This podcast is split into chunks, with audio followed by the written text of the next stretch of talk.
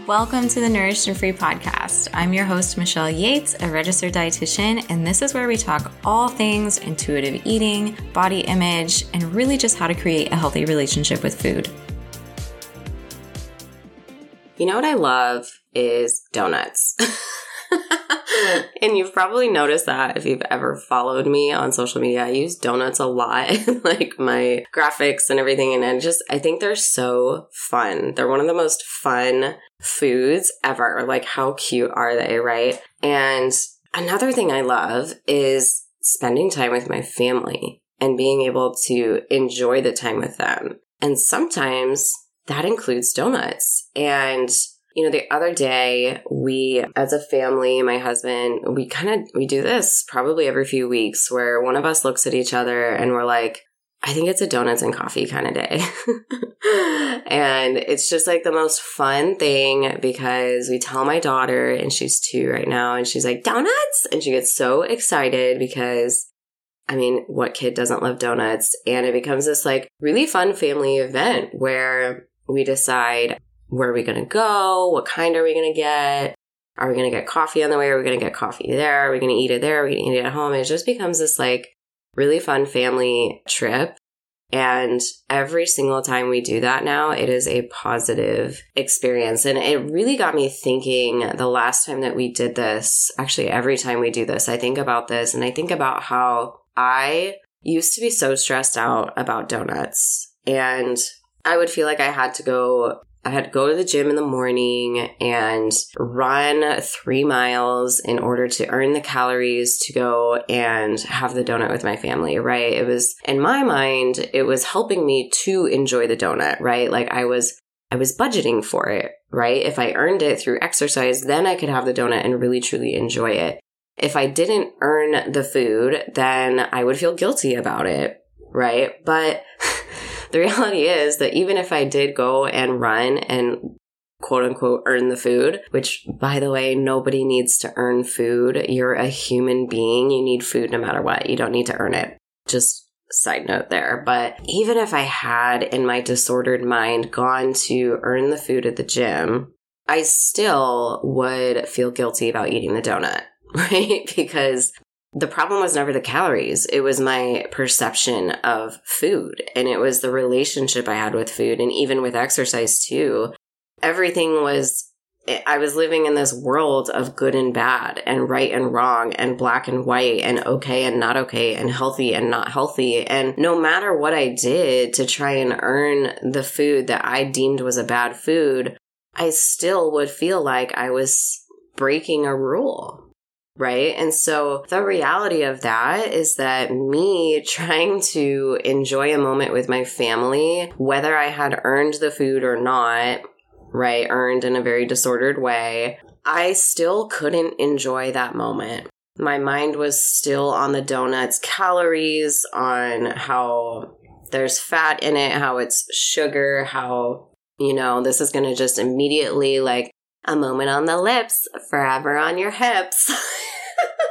right? Like I could not enjoy that time with my family. And so how my family would experience me in that, right, is really removed from the situation, not being able to hold a conversation, being really crabby for like no reason, right? And and it ruins the memory, right? It's such a miserable experience when it was supposed to be fun. And so I was thinking about that when I went to get, you know, spontaneous donuts with my family. I was thinking about, man, I am so grateful that I worked on my relationship with food and I healed it and I worked on my food psychology because now I can actually enjoy these moments and I'm like loving it. And what's more is that Sometimes I get the donut and sometimes I don't. Sometimes I eat two donuts, sometimes I eat half of a donut. Either way, I don't care. It doesn't matter to me. I'm not thinking about how that food is processing in my body. I'm making smart decisions so that this is still honoring my health, but I'm not I'm not like making these rules about the donut and then white knuckling my way through not having one only to go and like binge on some later. Right. And I think that's like, that's what life's about, right? Like, I am so grateful that I did this because I don't want to sit on my deathbed and be like, man, I should have really just relaxed more around food because I had missed so many golden opportunities to go out to a spontaneous meal or go out to get ice cream with my kids or, you know, have dessert with my husband. And I ruined it because I either didn't do it because I was too afraid about the food and the calories or I was there, but I wasn't really there, right? I wasn't actually present, and all I could think about was the food and how it was going to make me gain weight or whatever. And and I think you know when when we're at that point in our lives where it's coming to an end and we're looking back on everything, we want to look back on the memories that we made. And a lot of times, the reality is, a lot of times there's food involved. And so, if we don't work on our relationship with food, and our relationship with our body too, right? Because if we're focused on our weight, then like food is there a lot, but it's not there 24 7. Our body is there 24 7. So, either way, if you are stressed out about food or you're stressed out about your body, if it's always on your mind, it's taking away from these really valuable moments in your life. And I heard somebody say something recently. It's it was somebody that's in a I have a business coach and there's a group with everybody that works with her and somebody had said that, you know, a moment in time is more expensive than money, right? Because money you can earn back, but you cannot get that moment back. And I think about that a lot when I think about how far I've come, right? There were so many moments in my past when I was really deep in my disordered eating and my body dysmorphia and and just being obsessive about exercise and all of these compulsive behaviors. There were so many minutes that I just completely lost and I can never get back.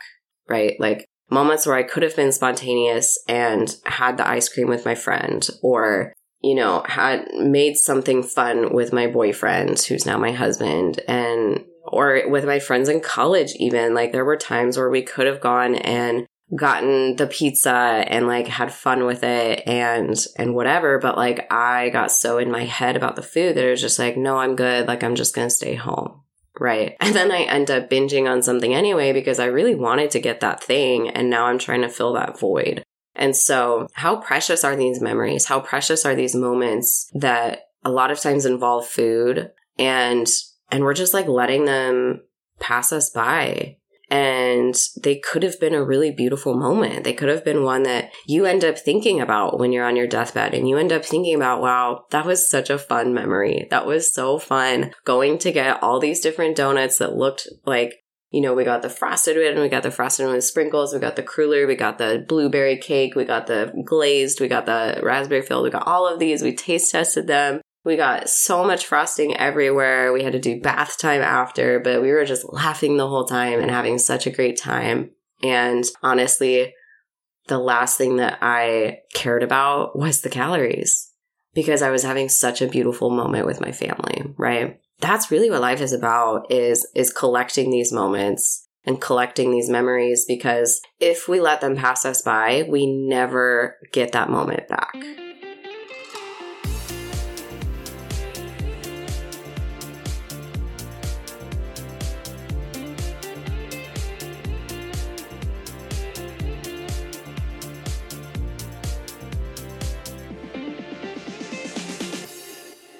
So time is is really more expensive than money, right? And I was trying to remember how I got into that conversation with that person. It was because, you know, I had said time is money. If you're wasting time, you're wasting money. and that was actually something my husband had said recently as a joke, but I was like, that's actually pretty profound. and so I had said that. And then she had responded and was like, actually, time is, if you think about it, time is more valuable than money, right? Because we never get a moment back but we can earn money back.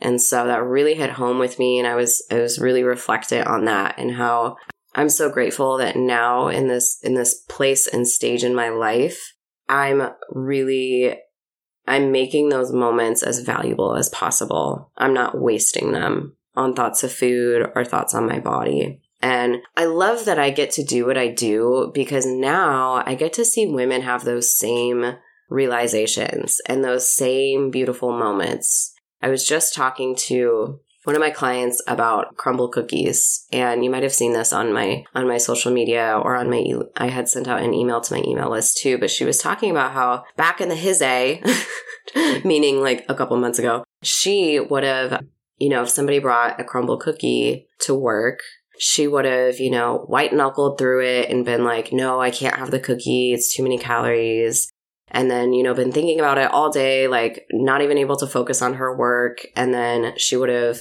the next day just gone to Crumbl Cookie, gotten like three or four, binged on all of them in the car, and then thrown away the package before she got home so her husband didn't know. Right. So it's like, who is that helping if we are white knuckling our way through these cravings? Because either way, we're going to end up having it, but we're binging on it. And so we end up having way more. And we have this huge sense of embarrassment and guilt and shame. And we wasted a whole, I mean, in that situation, we wasted a whole day of thinking about it instead of focusing on our work, focusing on our family. Like, how much time was wasted because she had tried to white knuckle her way through the Crumbl cookies when if she had just healed her relationship with food a couple months earlier, she could have had the Crumbl cookie, right? And had maybe the whole thing, maybe only a part of it. And the really cool thing is the reason I love this story is because she was telling it and she was telling us about where she's at now. And she told us that's what would have used to happen and has happened. But now it's like, you know, the holiday season. And so they're getting a lot of gifts from other people it's just kind of the nature of her work is that other companies give them gifts. And so a lot of that involves food. And so somebody had given her Crumbl cookies or given the office Crumbl cookies. And so they were being passed around and everybody was, everybody had one at their desk. And she had this moment of, wow, this cookie doesn't have power over me. I actually forgot about it. Like I had, I tasted it.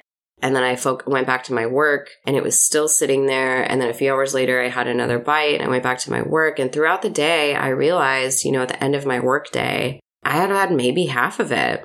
And then I threw it away because I didn't want any more. And I was content and I was satisfied. And I realized in that moment, this cookie does not have the power over me anymore. Food does not have the power over me anymore. I am in control. I have my power back.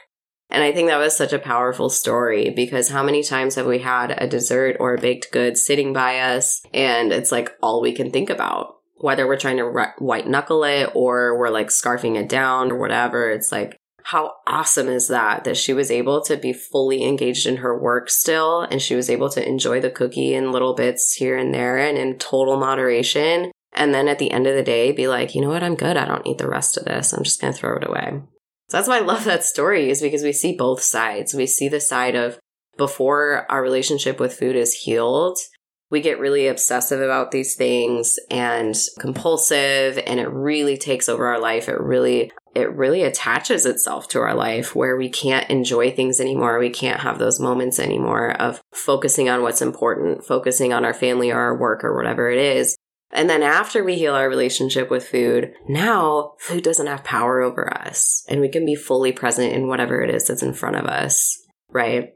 And then she was able to go home that night and focus on her family, not be thinking about how she was going to go to Crumbl Cookie the next day and get more cookies and binge on him and have like, you know, all of that anticipatory shame and all of that. Like she was able to just literally live her life. And that's where I'm at too. And it's so beautiful. And that's why I love what I do is because I get to not only see that in my life, but now see it in these clients, like my client with the cookies. Like it's so cool to see them fully be present in their life and not have, not let food be in control anymore. And that's why this work is so important and, and why I will continue to be preaching this way of life because at the end of the day, it's getting your life back. It's getting your time back, your energy back for your family, for your job, for your passions, for yourself. You know, like we always give and give and give to others, especially as women. And if you're a mom, like you're so used to giving to others, but we never really take time for ourselves right? And like, what is that doing for us? what is that doing for us if we really need to heal our relationships with food and with our body and it's really cutting into our life and our quality of life and being able to be fully present with others?